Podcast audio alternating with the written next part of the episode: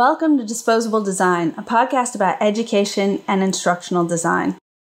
We have a few strong opinions, a lot of research, and the occasional geek reference that nobody but nerds will get. My co host and I wanted to start a podcast despite the fact that neither of us have the ability to stay on topic because we wanted to offer solutions to problems plaguing education today. So, for our first podcast, we wanted to talk about the state of our industry. With the 2020 pandemic, online education has leapt to the forefront of education. We'll discuss the good, the bad, and the absolutely awful things we witnessed as both IDs and parents, and talk about some misconceptions people had and continue to have about instructional design. Not necessarily in order. I could Photoshop you. Me. My husband told me if you didn't show up today, I have a I have a puppet and we were gonna do a Thomas puppet. Just saying. You're kind of flaky. Yeah. Oh yeah. It's, it's not. It's not lost on me. All right, starting back where we were. Um, Yeah. why? Get my Google Drive open. Um, and like not. I guess to focus people's judgment and anger on the right people, since I think a lot of parents went through the situation and, and and like I did, for instance, my son's school had a really good setup for the first two weeks when everybody went remote in the fall. But after that, everyone was kind of just on their own. And so you can see when things are being guided by upper management and, and you know the state and whatnot to a certain extent, and then you can tell where that guidance really ends, and then it's up to the individuals to do their best with the content and the resources that are available to them. And But virtually no training. And virtually no training. Yeah, you can tell when the guidance stops. And when the, the regulations, I guess, quote unquote, stop. Speaking of bad job and no training, um, personal anecdote. One of the um, one of my daughter's teachers, he was he's a history teacher. You can tell he's a coach. You can tell he wasn't very comfortable with the with the whole online thing.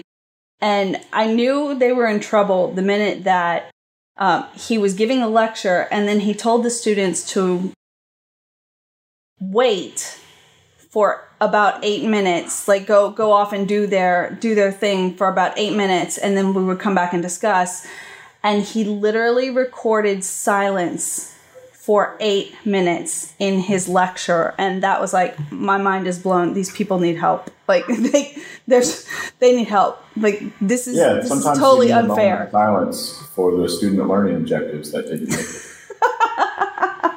right? Oh my gosh. It was so bad. It was so bad. And i wanted to i wanted to call him and just like can i help you? Like i want to help you Yeah, but that's a good question. Do do you do you do that? I had that same feeling in the in the fall too. Like, just no let me help you guys. Just let me.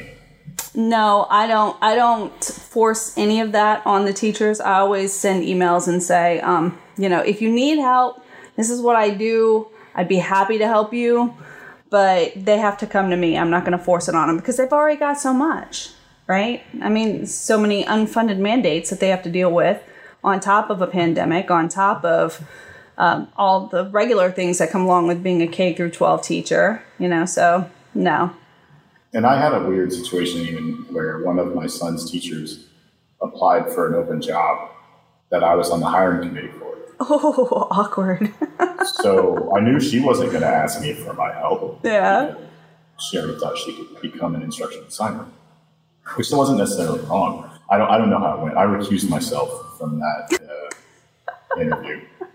Speaking of becoming an instructional designer, so starting from like the top down, what people think it's going to be versus what is it really? And I have to say that I was very disappointed when I got into instructional design and then I actually got into the job and found out it was nothing like what it was pitched to me. In, in fact, no, no. You know, I, I'm a glorified Blackboard administrator. I don't get to tell hmm. teachers how to teach in any way whatsoever. It's how do I how do I put this on Blackboard? So I, but I think that differs. I think that differs Your from academic support staff. Well, yeah. I think that differs though depending on what kind of instructional designer job you get. You know what I'm saying? Right. Yeah. And, and actually, that that um, one of the upcoming discussions I want to have with you is about this framework for ID. The the the fact that we don't actually have a university a universal description of what an instructional designer is. That you almost have to backtrace it to what the university is, or what the organization is, or the the client per se, to find out quote unquote what an instruction designer there would even be. God, I think that starts from academia, from the top down, because in researching it, they can't even decide on a universal term for instructional design. It, I mean, that's kind of become the catch-all since the um, since the pandemic. But honest to God, everybody just you know, oh, it's if it's online, it's instructional design. No, it's not. It's something totally different, right? Right. And then the elements of project management and design thinking and cat wrangling and the, the different skill sets that are drawn on to, to, to make an instructional design. And, and it, it matters, I guess, at what part in the content development process they're, they're inserted in, right? Are they at the curriculum development stage? Are they at the production stage? Are they at the, you know, the handoff stage where a faculty member has developed their stuff ahead of time and now they're done, they're ready to hand it over to somebody to turn into a course. Um, But do they really? University. Do they really hand it over? They don't really hand. Let's be real. They don't ever hand over their material. That's how they used to do it at one of our um, sister institutions. They would come in with a box, and each professor would drop off their box of materials. And it's like, this is my online class. Make this a class. I don't see. This is the problem with you. I don't know if you're like full of shit right now or if you're serious. I swear to God. Yeah. Oh so my when, God. Um, at our institution, we've we've looped in some other partner institutions that are in our system to be part of our Blackboard instance, so that they can they can share in the resources and share in our, our support staff. And when we were trying to figure out what an instructional designer meant to one of these institutions, we had an interview with the outgoing instructional designer, myself and, and one of the other instructional designers.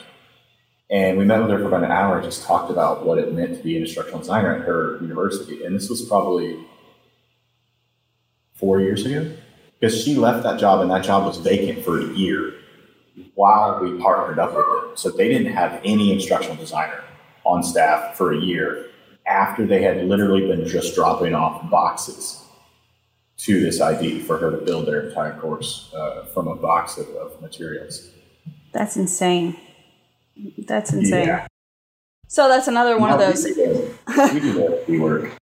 Well, that's another one of those ideal versus reality things, right? You think that that your staff is going to come to you with the technology skills to give you what you need to put the class together. And I mean, I've said this myself. I've serviced English people and they literally got their PhDs in 1980s so they don't touch computers unless they have to so it's been a Yeah. real struggle just to get Unless, them unless they just happen to wanting to use a computer outside of that. yeah which is not very many of them at least in higher ed and this is why i think that um, k through 12 and, and i will fight people who say otherwise i think k through 12 did a better pivot to online education than higher ed did. At least higher ed that didn't have the support. I would say that our university is probably um, different because we have such a robust support staff. But in other people that I've spoken to in higher education, um, it's been a train wreck. I mean, it is, and and so Yeah. the K through twelve people Yeah. that I know are doing so much better because they're so used to having to be flexible. Yeah, in fact, in the, in the higher ed, the people that jumped in and did a great job first were the people that don't care what their faculty have to say.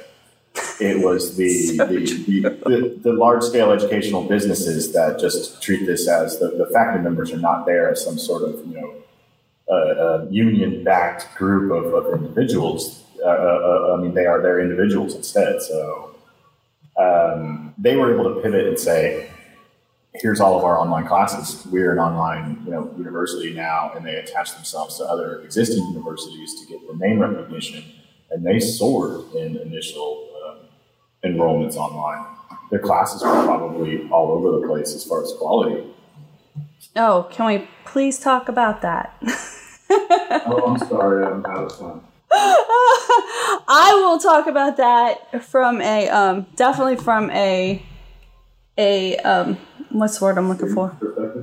Well, not so much student. Uh, yeah, I guess so. Um, I'm not the only one who's continuing my education in my household. My husband just got his bachelor's degree, and he's a 50 year old man. So, um, oh, he's done. He finished. Yeah, he just graduated. Oh, so cool. Proud. So proud! Yay! Um, he says now he can go get a real job, which yeah, it didn't matter.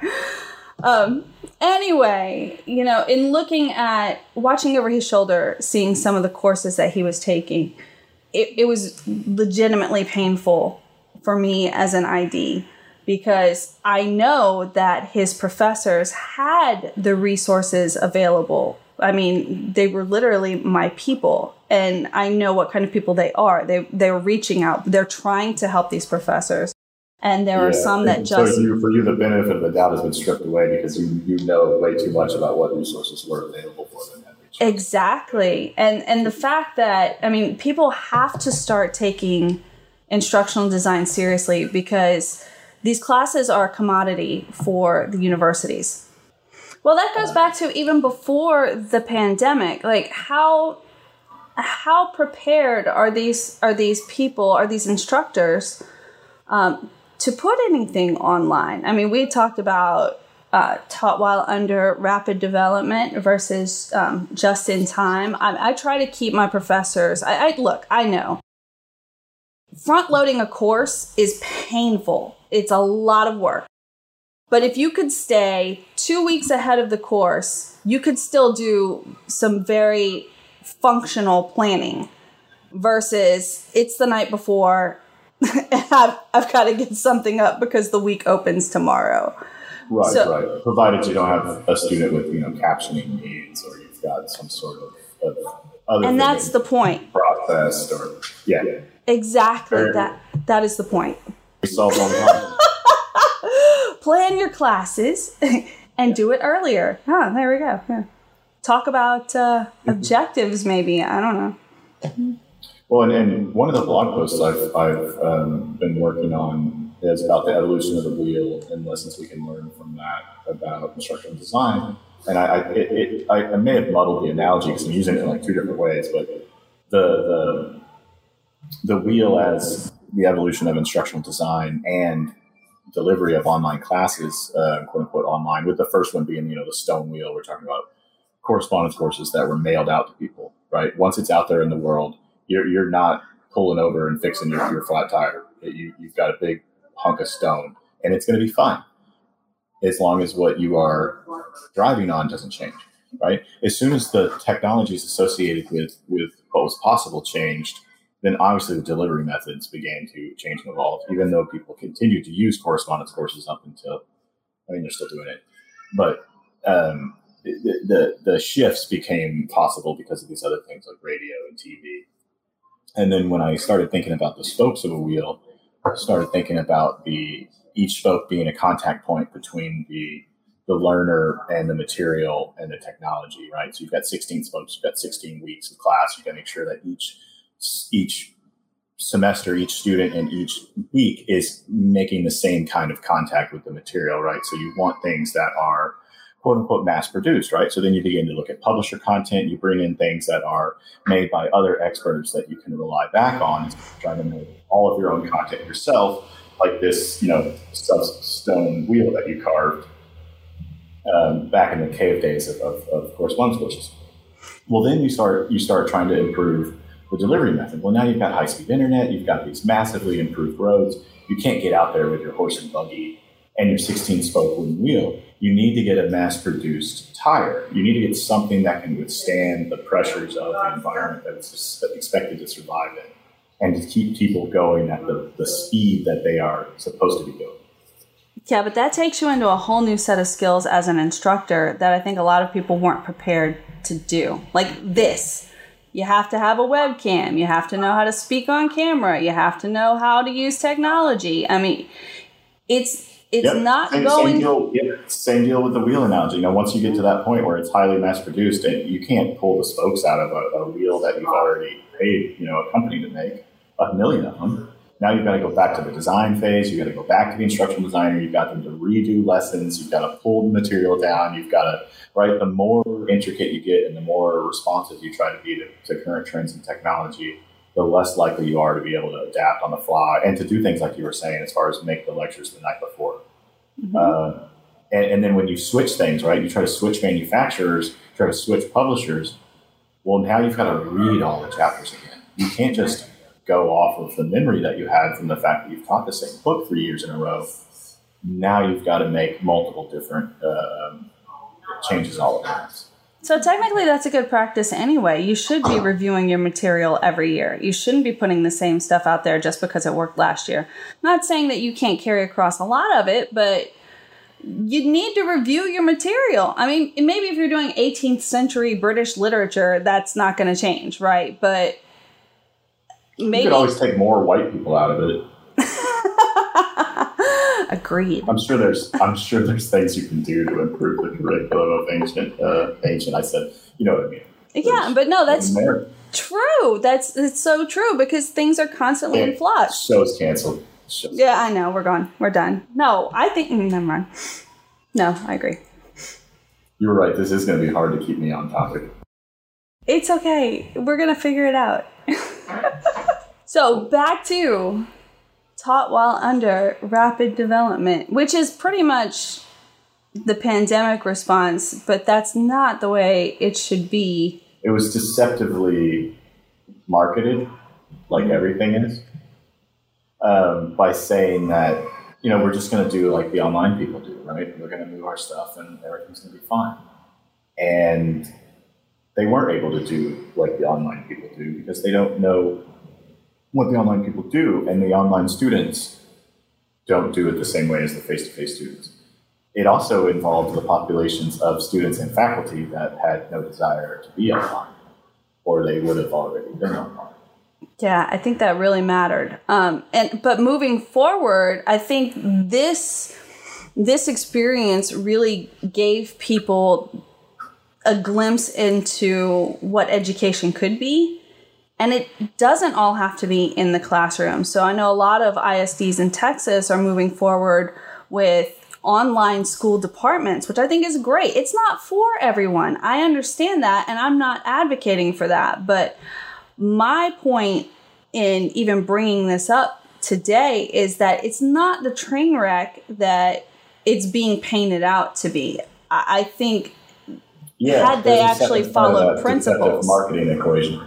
Yeah. When, it, when it's marketed deceptive, then the feedback is, is skewed uh, heavily. So I don't want to see I don't want to see the industry um, especially as an instructional designer moving forward, I don't want to see the industry with this stigma on it that online education is not effective. It's very effective when done properly. And, and the pendulum swinging, I don't want it to swing back too far and, and vilify the people that are doing just in time design in their courses online well, right? If there's just a few pieces that they replace each week or, or each you know semester to keep things fresh while the rest of the content is stable or based on, on publisher content or built up because of some departmental need. Um, I think we have a tendency as people to just say, well, that's wrong, and we obviously shouldn't be doing it at all. When there is there's viable reasons to do uh, just-in-time development. I think one of the the issues that we come across as an ID um, when we're developing ahead of time is that especially in higher education there there doesn't seem to be as much of a focus on pedagogy as there is and I guess in in higher ed it would be andragogy because it's they're not kids right but still there's not a focus on the learning process as much as there is on K through 12 and I don't think that higher education people I hate to say it like this, but I don't think they should be allowed to design their online courses if they don't have that training. And pretentious, I know. Um, God forbid I tell a PhD he doesn't know what he's doing. But when it comes to instruction, like I'm not telling you how to how to do your content. You know all about you know molecular biology, but I know teaching. So Right, right, right. You wouldn't want me to teach molecular biology. So why don't you come to the experts? They're fine with that. They just don't know they are because they're not thinking about it in the right terms, right? Because like they're fine with somebody setting up the accrediting standards for their programs, right? They're fine with that being determined outside of their control. They're fine with people telling them, you know, email is an effective tool versus, you know, writing it in the sky or whatever they wanted to do initially. But when you get into some of this stuff where they're like, I learned it by looking at a chalkboard. Why can't they learn it by looking at a chalkboard like I learned it? Mm-hmm. Because people want to punish the, the next generation in the same way that they were punished. Maybe that's a little harsh. No, no. So there's a there's an author I can't remember his name. I know his first name was Jamie um, something. We had to do a book study on him, but he's the blueberry guy. Um, in any K through 12 teacher that is listening to this will be like, I know that guy. Um, but at the end of the day, his big thing was he called it nostalgia. Um, it's a it's a combination oh, of nostalgia amnesia and amnesia because this is the way I learned. I'm like, okay, great.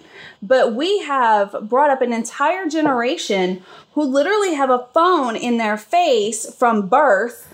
And we're teaching them with these short attention spans and we're teaching them with all this multimedia. 18 month old phone. Do what? So it reminds me I got to get my 18 month old phone. but we teach them from early on that this is how, you know, you interact and then we say, okay, now sit still for 90 minutes and look at this board while I talk.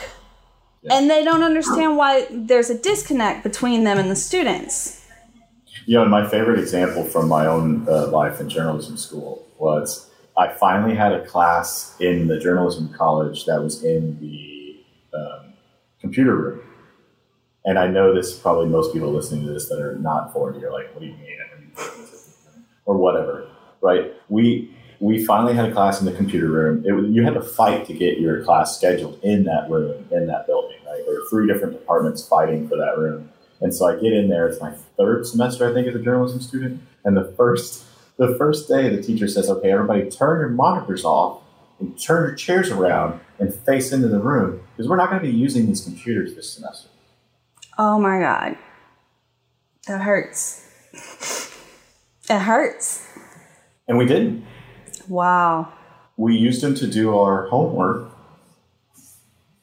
but after you know class was over, because then then it turned back into a lab with lab hours. So we were then allowed to turn our monitors back on and do our homework. That's and insane. she didn't understand how to how to utilize a class that was in a lab. So for her, it was rightly so, but going to be a distraction because it, why she asked to be in the computer lab, I never found out. Um, she had to fight for it. I guess she fought for it for so long she didn't remember why she was fighting to be in there. I don't know. Um, that that was that was kind of a perfect example to me of of just my beautiful hopes and dreams being dashed. So that brings me to something that I say all the time. Um, that I think from the instructor standpoint that they have to consider. Are you here to teach or are you here to help your students learn? And that's across the board. I've seen that from K through 12 all the way through higher ed, um, through the doctorate program. There are some people who just want to talk about what they love and they don't care if the student gets it. And then there are those teachers who at all costs, sometimes to the detriment of their own health, who go swing to the other side of the pendulum and, you know, they're like going to make sure those kids leave with the knowledge that they know. And right. there's nothing wrong with either instructor. but there is Yeah. there is a level of effectiveness on one side versus the other and as an instructor if you're not willing to at least bend a little bit your instruction is meaningless basically Yeah, yeah, or at least you know it's accessible to the people that that get it, mm-hmm. and the others are just lost. And if you're you know someone else in the university that cares about like retention rates, like that professor may for some reason not care about retention rates. A lot of people only care about their specific part of the interaction, like you said, right? Like they're an inter- they're a lecturer, and they get up there and they're going to lecture for 45 minutes, and it's the student's job to figure out what just happened right? What, what does it mean? What's it connected to? Is it on the test? I, I had a professor in psychology. I got an F in um, at another university, uh, my community college, where nothing that she lectured about in the entire semester was ever on the test. That's insane what's the point The of that thing. And they were her experiences as a psychologist over a 20 year period, and they were about psychology, but she didn't feel like making any test questions about any of it. So all we did for the tests was related directly to the chapter reading. So the assessment portion of her class was 100% handled by publisher content, and the lecture portion of her class was 100% handled by her, and they were 100% uh, disconnected. Yeah, that tells me that she had no clear objectives. She had no clear. Uh, I, I- there's no, No. scope and sequence there. It's basically two courses in one. Pick one. Right, and without a clear understanding ahead of time that nothing from the lectures was going to be tested over. All It wasn't until I started failing the exams that I realized I needed to be rereading the chapters and not taking notes in the, in the lecture. By then it was too late. What's the point of Um, even having the instructor? Because you could have the book, right? I mean, Well, do you I'm do you have to pay thirty five hundred dollars for a book? No, thankfully it was community college. It was fifty dollars hour. Two hundred fifty. There you go. It was dirt cheap. But the F, the F was uh, worth every penny.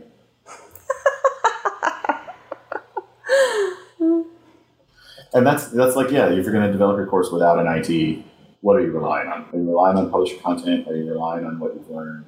If you're relying on your own passion to make your students uh, prepared for the next things they have to deal with in life, you, you, you might not need an instructional designer to make your students succeed in your course materials the way that they're currently de- developed and designed. But you could always make it better. So that was an, another experience that um, my husband had with the community college that he went to. He had a logic professor who literally knew nothing about teaching online, but you could tell in his presentations that he was trying to take what he knew in the classroom and he was doing his very best to adapt it to an online space. And inadvertently, he hit on every single best practice. Like just just because out of sheer will. I, I, at one point, I had I had a conversation with him. I was like, I gotta. I told my husband, I've got to talk to this guy. Like, I need to talk to him. I need to find out what they're doing at that university that he is doing this so well. And when I talked to him, he's like, um, nothing. Like, I don't know anything about this. And I thought I was doing a really crappy job and I'm really happy to hear that somebody thinks I'm doing a good job. So I mean, I'm not saying that that some professors can't trip across it. They do. Right. They yeah, do. yeah. Just naturally um, step into the right direction. I mean, I can't think of anything more offensive than, than somebody that can just figure this out without us needing to tell them. But that being said, you know, honestly, why work that hard when you have the resources available to you? And I see, honestly, though, the, the unfortunate thing is I see those people, that exact person, make the mistake of then saying, I don't need an instructional designer to help. me. I figured all this stuff out, right? And it's like they've reached a plateau and they don't understand that there is still so much more that they could do and see and achieve. Um, you know, based on, and, and not just using technology for technology's sake, but to, to actually implement some of the things that they didn't understand were possible, um, even even if they got so much right. Unfortunately, Yeah, a lot of them don't get it right. sales pitch for our industry. Okay, so now that we're talking about the sales pitch for the industry, let's talk about ideal versus reality. Because anybody who wants to get into this needs to know. Um, I personally think you don't need a degree. You don't need a degree. Do you feel that we need a degree? I mean, you you hire instructional designers. What is it that you look for? I don't know. I don't know what I'm doing.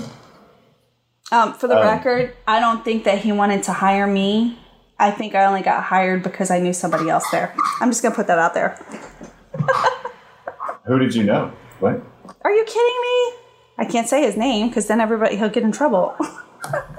No, in my own personal growth aside, because I've been wrong about people before. We have another instructional designer on our team that I was wrong about, that I didn't understand why other people thought that, that she should be an instructional designer and what her take on things was, was valued at. And that was my own growth that needed to happen. It wasn't like she needed to do anything different to prove herself to me. I just needed to grow in my understanding of what all the different facets of our job can require because of how different the different faculty, the different programs and different colleges that we manage are, not to mention the partner institutions and how they are, everything is different within anyone. Um, so yeah, to not answer your question at all. So going back to it though, because people want to know. I mean, I get this question from teachers all the time. At, you know, people are looking to get out of the classroom, and it's not. It's not so just our, a our situation is unique because we are, um, and and I've had honestly a, a, a like a soul searching about it too because we have sought to hire only people recently with uh, advanced degrees because of some. I don't know if it's a perception that we would have to then quote unquote defend our choice with a human resources department that is focused upon what a university would want.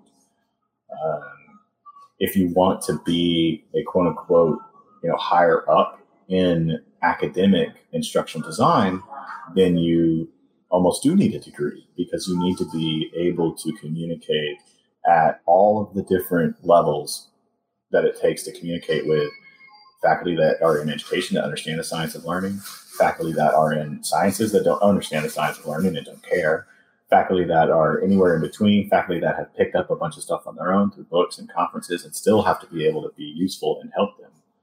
Um, I don't know, Thomas. I disagree on this.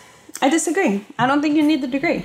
I think you need to have an understanding of well, and like I said, what I'm going works. through a soul searching about it too, and maybe I'm I'm I'm wronging them.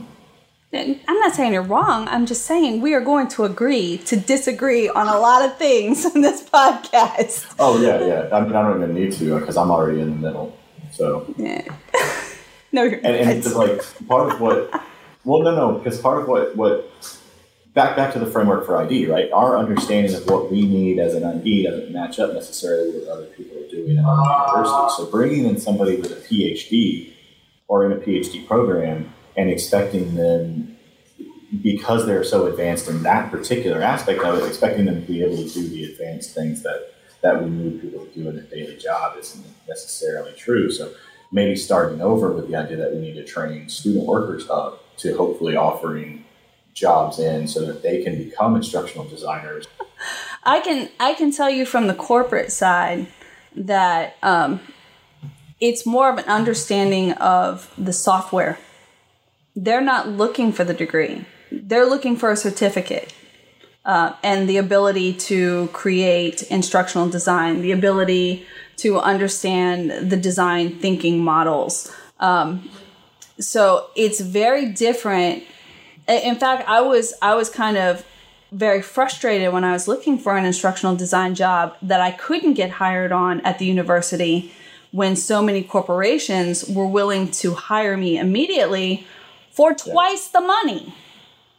So why is it so why is it so hard to get in at the university level versus walking off the street and working for um, a, a you know fortune 500 company people need to know why it's so hard to get into the university Hmm. I mean, I guess it's because there's fewer jobs and a, and a slower cycle. as far as you know, a, a, a company can decide, okay, we're going to open marketing, we're going to do this program. Program went well. We're going to close marketing, right? We're going to shift budgets. We're going to come up with a new product in two years, right? So it's two years between jobs, and then they come back and they say, okay, we're going to open up marketing. We're going to hire a new company. We're going to hire a new this and do that. So they're constantly going through instructional designers. So the, the cycles that they go through is, is completely different than a, than a academic support staff. It's almost like corporate instructional design and academic instructional design shouldn't even be said in the same sentence without clarifying which one you're talking about.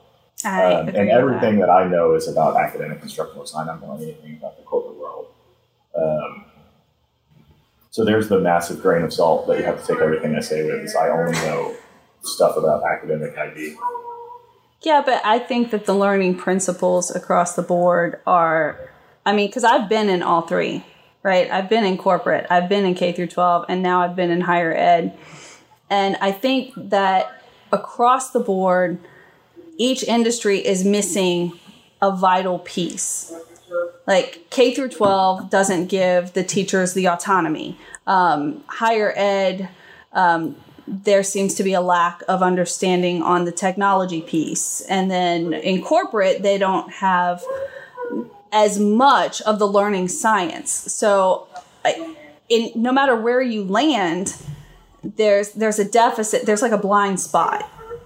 Yeah, yeah, yeah. There's different there's different facets of it that are going to be valuable and, and invaluable and uh, useless, depending upon who you're talking to. And and going through these uh, um, professional development things and, and LinkedIn Learning has shown me a lot about the way the corporate people at least communicate. Maybe not necessarily think and, and whatnot, because I'm still getting just a piece of, of it. But at least the, the, the way they communicate shows me a little bit about the way they think about the things that are important to them. And, and some of these ideas are just hilarious to me from an academic uh, uh, academic ID and SME perspective, like these ideas of, simultaneous rapid development and prototyping of, of ideas. And like, no, we don't build three versions of somebody's history 1301 class to see which one they like. Like, no, we, we, we build whatever we can the, the, the week before it has to launch. Yeah, there's definitely a lack of project management um, that in in higher ed, and I'm not saying that strictly from my point of view. I mean, speaking to many IDs who work in higher ed, it is. It's very much a fly by the seat of your pants. This is how we're going to get this done. Um, we're not really going to put a lot of thought into it. Needs analysis. What the hell is that? Like we we don't even we don't even contemplate student need. Like what? I mean, yeah. So and that's kind of I guess the um, I'm not gonna say it's a dirty secret of academic ID, but it's it's it's what you're served with when you get in the army, right? Like you don't get the, the meal that's in the um, the, the PR shot, you, you get what's served in the mess hall.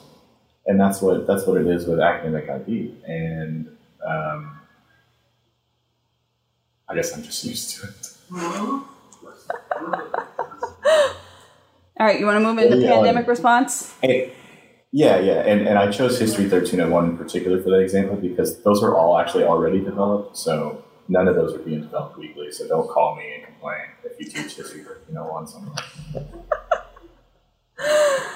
yeah. Oh. Nobody knows who we work for, right? This is all you're gonna we're gonna change our faces. Mm, no, no. I am gonna be doing a lot of editing though. yeah.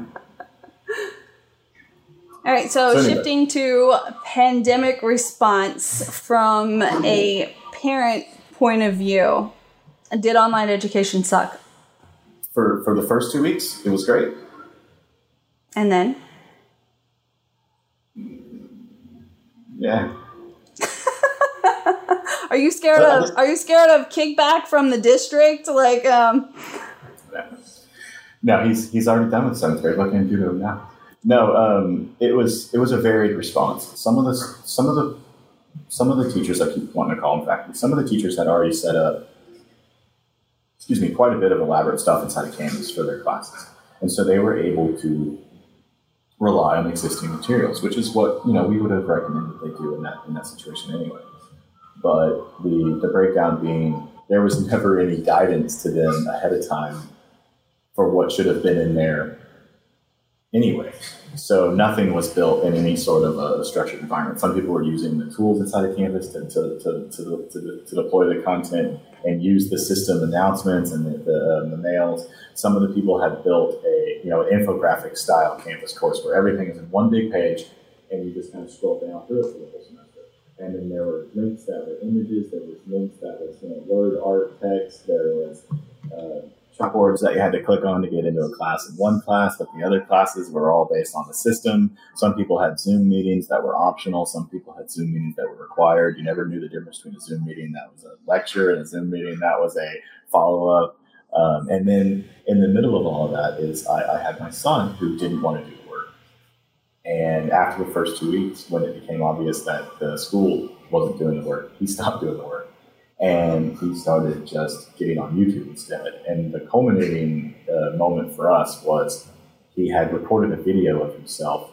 Actually, let me start over the over the couple of, of months that we did this before he had to go back to school. We had hooked the laptop up to the TV in the living room so that we could see what he was working on at all times. Well, he waited for us to be distracted, and he separated the screens again so that he could record a video of himself taking a typing test and display that on the TV while he watched YouTube on the laptop. And That's I walked through the living room. Freaking brilliant. yeah. I, I, walked through the living room a couple times until I realized he was taking a typing test without actually typing on the keyboard. And even I put that together and decided that it was time for him to go back to school. so you actually brought up two things in that. Um, um one of those being you feel like the teachers fell off? You know yeah uh, yeah. Why? the guidance fell off and they they fell off in their in their they were no longer well and here's the deal though because now they were being asked to teach multiple audiences. They were asked to be mm-hmm. to, to teach the students that had now come into class and they were being asked to teach the students that were staying home for a parental choice to stay out and in. Do you think there's so, an effective way to even do that because personally I don't. I don't think it's a I don't think you can effectively I don't think you can effectively teach two two groups at once. I, I just I don't see it. Um, no. No, you cannot. I, I don't know. I don't know why they try. I, I just I understand no, why they tried. If, if you've ever tried to give a lecture to people in a live audience in front of you, with a laptop next to you on the podium, with a live audience inside of some sort of remote session, and you've tried to keep everybody engaged and judge whether or not, you know, even if it's only 30 people, you've got 10 in front of you and 20 online, you're now asked to gauge whether all of them are engaged for the entire time, whether they're assessing the lesson and whether or not they're even there. So you've got to have the camera on with these and you've got to keep watching all of them. Um, it's impossible. No, teachers don't even have a super high success rate when all the kids are in person. Right? Exactly. Exactly. I, I thought it was incredibly unfair to ask um, to ask instructors that's, that's, to that's do that. That's why all my prevaricating and, and, equivocating is because I don't want people to just say, okay, here's another group of idiots blaming the teachers. Um, no, I mean, as a teacher, I got it. I mean, I get it. And as a parent, I did too, and as an instructional designer, it's like I didn't want to put any extra, you know, pressure on these people. Um, and so I was, I tried to do everything I could, but I was also extremely busy in my day job, so I couldn't actually do the parenting that I needed to do for an online student at home in a not a hostile online environment, but a super reluctant online environment. And then he was hostile to the fact that he knew it was only like two hours worth of work a day. So instead of just doing it and then move on with his day, he just wanted to fight for every inch of, of ground. Do you think the lack of consistency across the um, the models mattered? It might not have mattered per se to him, but if let's say he let's say he wanted to do the work, right? God forbid you've got a kid that likes to do schoolwork. I was. I think he would have I would have been he would have been fine. He would have he would have been able to find what he wanted. But since he wasn't super interested in doing it all, um, I had to go and find out what he was actually missing, what he was lying about, what he was wrong about, and what he missed. And for me, there was no easy way to quickly follow up on seven different classes built in seven different ways at seven different times. Um, some of which required some of additional reviews. Uh, one of which wasn't even being taught by the person that he was actually supposed to be in. So he was in the wrong person's class for like three weeks. And I, I, I had no way to know until I called the school and was like, look, I'm not getting what I need to uh, for him for this. And they're like, he's not even supposed to be in that class. That lady's not teaching online anymore. She's back in the classroom. And I said, well, that would explain the, the lack of uh, material from her. As as an ID and a creative person, I I feel when I was given uh, a template that I was supposed to use, I was very resentful of that template because I was like, there's no room for creativity. But now being on the ID side, I see where the template really mattered from the student point of view. And that consistency is really important. I mean, there's still plenty of room to to be creative throughout the course, but I see now the the the value of a standardized template across an institution. Yeah, yeah, right. And at certain levels, like I don't see any reason why you can't just make some of those decisions as a as an institution and, and say, you know, like this is how we start a course, and then make your your your personality show inside of that format in some way. I think uh, where the institutions screw up is that they don't look for the instructor feedback before they make that that template. You need to ask the teachers, you need to ask the instructors, the professors. You need to ask their opinion before you give them because I will say that the original that I was given in the K through 12 um, industry was garbage. I mean, there wasn't clear navigation. Um, the the material was not nested in an efficient manner. It was just a garbage template. And if they would have asked teachers what would work, we already knew, but right, we weren't right, allowed right. to have that input. And you know, and if it's a situation where you know, quote unquote, they just couldn't get the teachers together to agree on things, like I can understand that to happen. And then you just you you you roll out with whatever you have but then you you have to make it intentional to come back to them and ask how it went and to ask what to do next time. Or you're just being authoritative with, with no with no mechanism for, for outlet. All you're doing is creating things and then you're going to get 27 different templates and parents who can't find their kids schoolwork and we're all pissed yeah. off yeah or you're going to have a template that um, you have but is laxly enforced which leads to no template so one more one more chunk to go. Hurricane Harvey. See, I don't know anything about this. I wasn't here when you did this. So.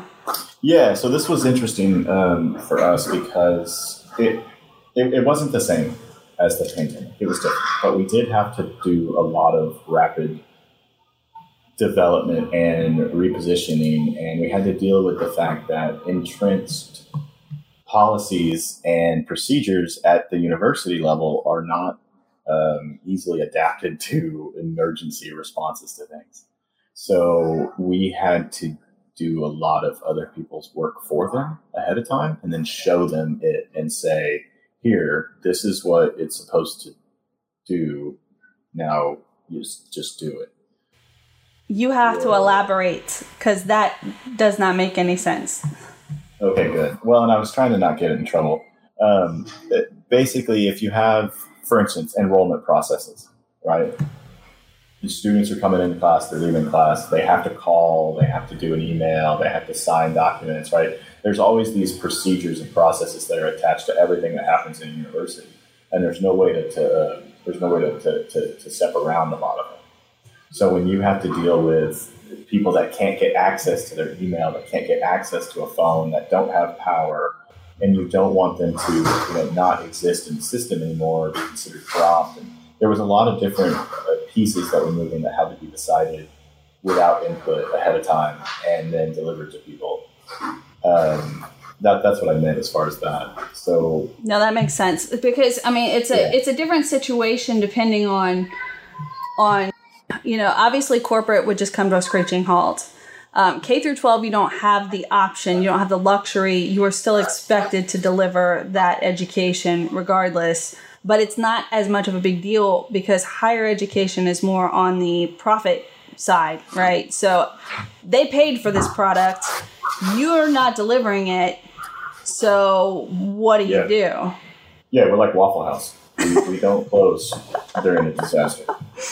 No. No, and, and we actually we did close uh, for a while there, and then when we reopened, we had to make a decision about what do we do? Do we delay start? Do we shift to multiple semesters? And we ended up allowing the faculty members to opt in to a, a plan that would basically delay their start until the second half of the semester, so that their students could just take a shortened term later if they wanted to, or they could just have them start now, and they would just have to uh, uh, adapt to something internally for, for students they couldn't get a hold of.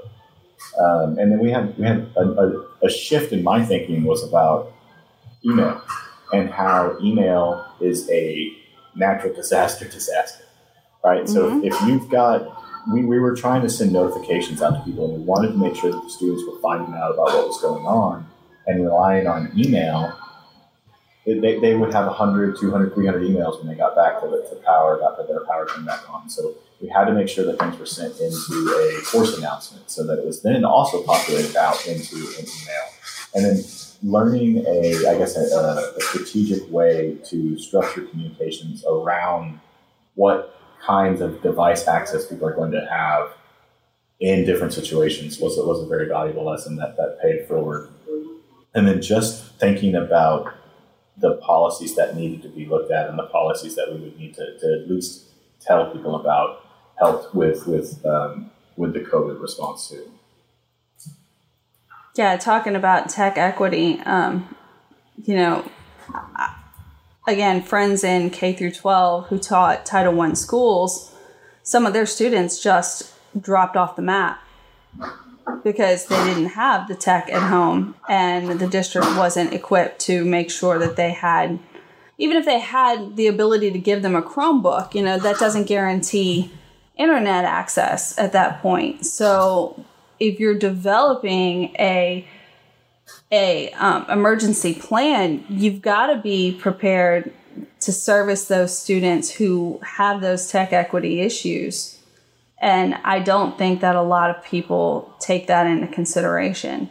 And the ones that do, I mean, one of the, the cruel and heartless things that I heard was, well, you know, it's their fault. They should have bought a computer. Um, you know, for a first generation student who is trying to get their degree, um, supporting their parents, working, you know, you don't know. You you can't to put that burden on those students was was one of the things about the pandemic that really just pissed me off. And you know, normally my answer is they should just buy a laptop, um, because we deal specifically with students that have agreed to sign up for the online experience, and to do that without the technology to me seems irresponsible.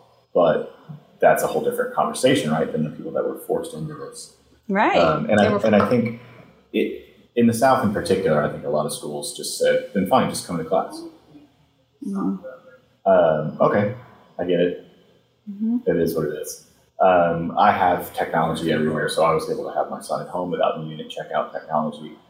But I see the emails from my son's school now uh, last week about turning in the technology. So they still have people even even to the end of the, the semester that were um, r- remote students. Mhm. So I'm I'm happy that my district and my school uh, for my son was still willing to do that, even though I wasn't making use of it. I think that's great. Um, I don't know what the experience was in the second semester, if it got better because I didn't I didn't choose to send him back, uh, or I, I, I, I kept him in school. I didn't choose to do homeschool again. I think that they did a better job during the second semester simply because, you know, the learning curve Yeah. and they're just so adaptable. They have to be flexible. But I don't think that it was. Um, I, I, I'm tired of hearing the term learning gap because now there's a learning gap. Is there? Is there really a learning gap? I mean, I'm sure there is. That I'm sure it's going to be studied, and I'm sure there's going to be a, an avalanche of papers about it. but I'm not sure that that learning gap wasn't there before the pandemic, and the pandemic just magnified it or amplified it. And what do you mean by learning gap? Uh, a lot of um, parents are complaining about the the lack of instruction time that the students got that you know there's there's now where they should be reading at this level they're uh, a year behind or where mathematically they should be at this level but they didn't learn this this and Oh, this okay. and i'm like Yeah. well um Yeah, that's the parents' fault. oh that's a whole podcast in itself As, as a as a parent, I'm gonna have to say that's that's uh, that's your fault. Yeah we'll definitely have that conversation Yeah. all right let's wrap it up how you wanna Um, oh yeah, yeah. So the, the other thing I wanted to say about faculty flexibility and autonomy and all of that during the um, during Harvey and then the pandemic was about when you are using all of these prepackaged materials, right? When everything is canned, it, you you you can't necessarily adapt it as easily as you can your own you know lecture material, your own test questions, the things that that uh, you have developed over time through your own uh, rigorous pain. Um, whereas when you're dealing with you know publisher content, you're just like, okay, I guess you know week two and three are now together. Like everything is so layered and so connected, and like back to the real analogy, you know, you're not going to pull just one of those spokes out when things go off off the rails, and you need to repair your course or, or alter your course midstream because of a, of a disaster or, or personal you know injury or, or health issue where you need to switch uh, as a as an instructor that's allowed to do that, switch remotely midstream. Um, whereas if you've got, oh, you know, I've, I did these lectures, I can pop in this lecture, I can tell the students to fast forward 20 minutes into this lecture, you know it so much better when you were the one that created it. So the, the but then also it's, it's a personality, right? If you're an inflexible professor anyway, then it doesn't matter how flexible your content is. Um, and then that we kind of, I don't, I don't know, I want to heavily judge administration, but there wasn't enough there wasn't enough guidance and, and enforcing of people's flexibility, right? So students were allowed to fail. That probably should have been told to take an incomplete yeah because of, of different pieces of the puzzle that we're not allowed to say to students, right? Like, yeah, you lost your house in Harvey and you're taking care of your grandma in a van. I know you said you're going to be ready to take this class in the second half of the semester, but really? Are you really? And I don't, I don't know, I don't know exactly how all those questions were answered because obviously I'm not in the academic advising team or any of that. I'm assuming they gave the students the best advice they could have at the time. But there's always that fear that it was too heavily focused on what the university needed to survive. mm-hmm. Versus what the student needed Yeah, and that's why I'm always told to shut up. Um, and that's why we make such good company Okay. Yeah, on disposabledesignpodcast.com, you can find blogs that, that we are writing about our journeys through the education industry and as instructional designers. And you'll also be able to uh, watch and or listen to our shows. We'll also post videos on instructional design as well as software tutorials on the newest, hottest ed tech and learning management systems. You can also hit us up on Twitter if you're so inclined and have any questions about instructional design. Thanks so much for watching.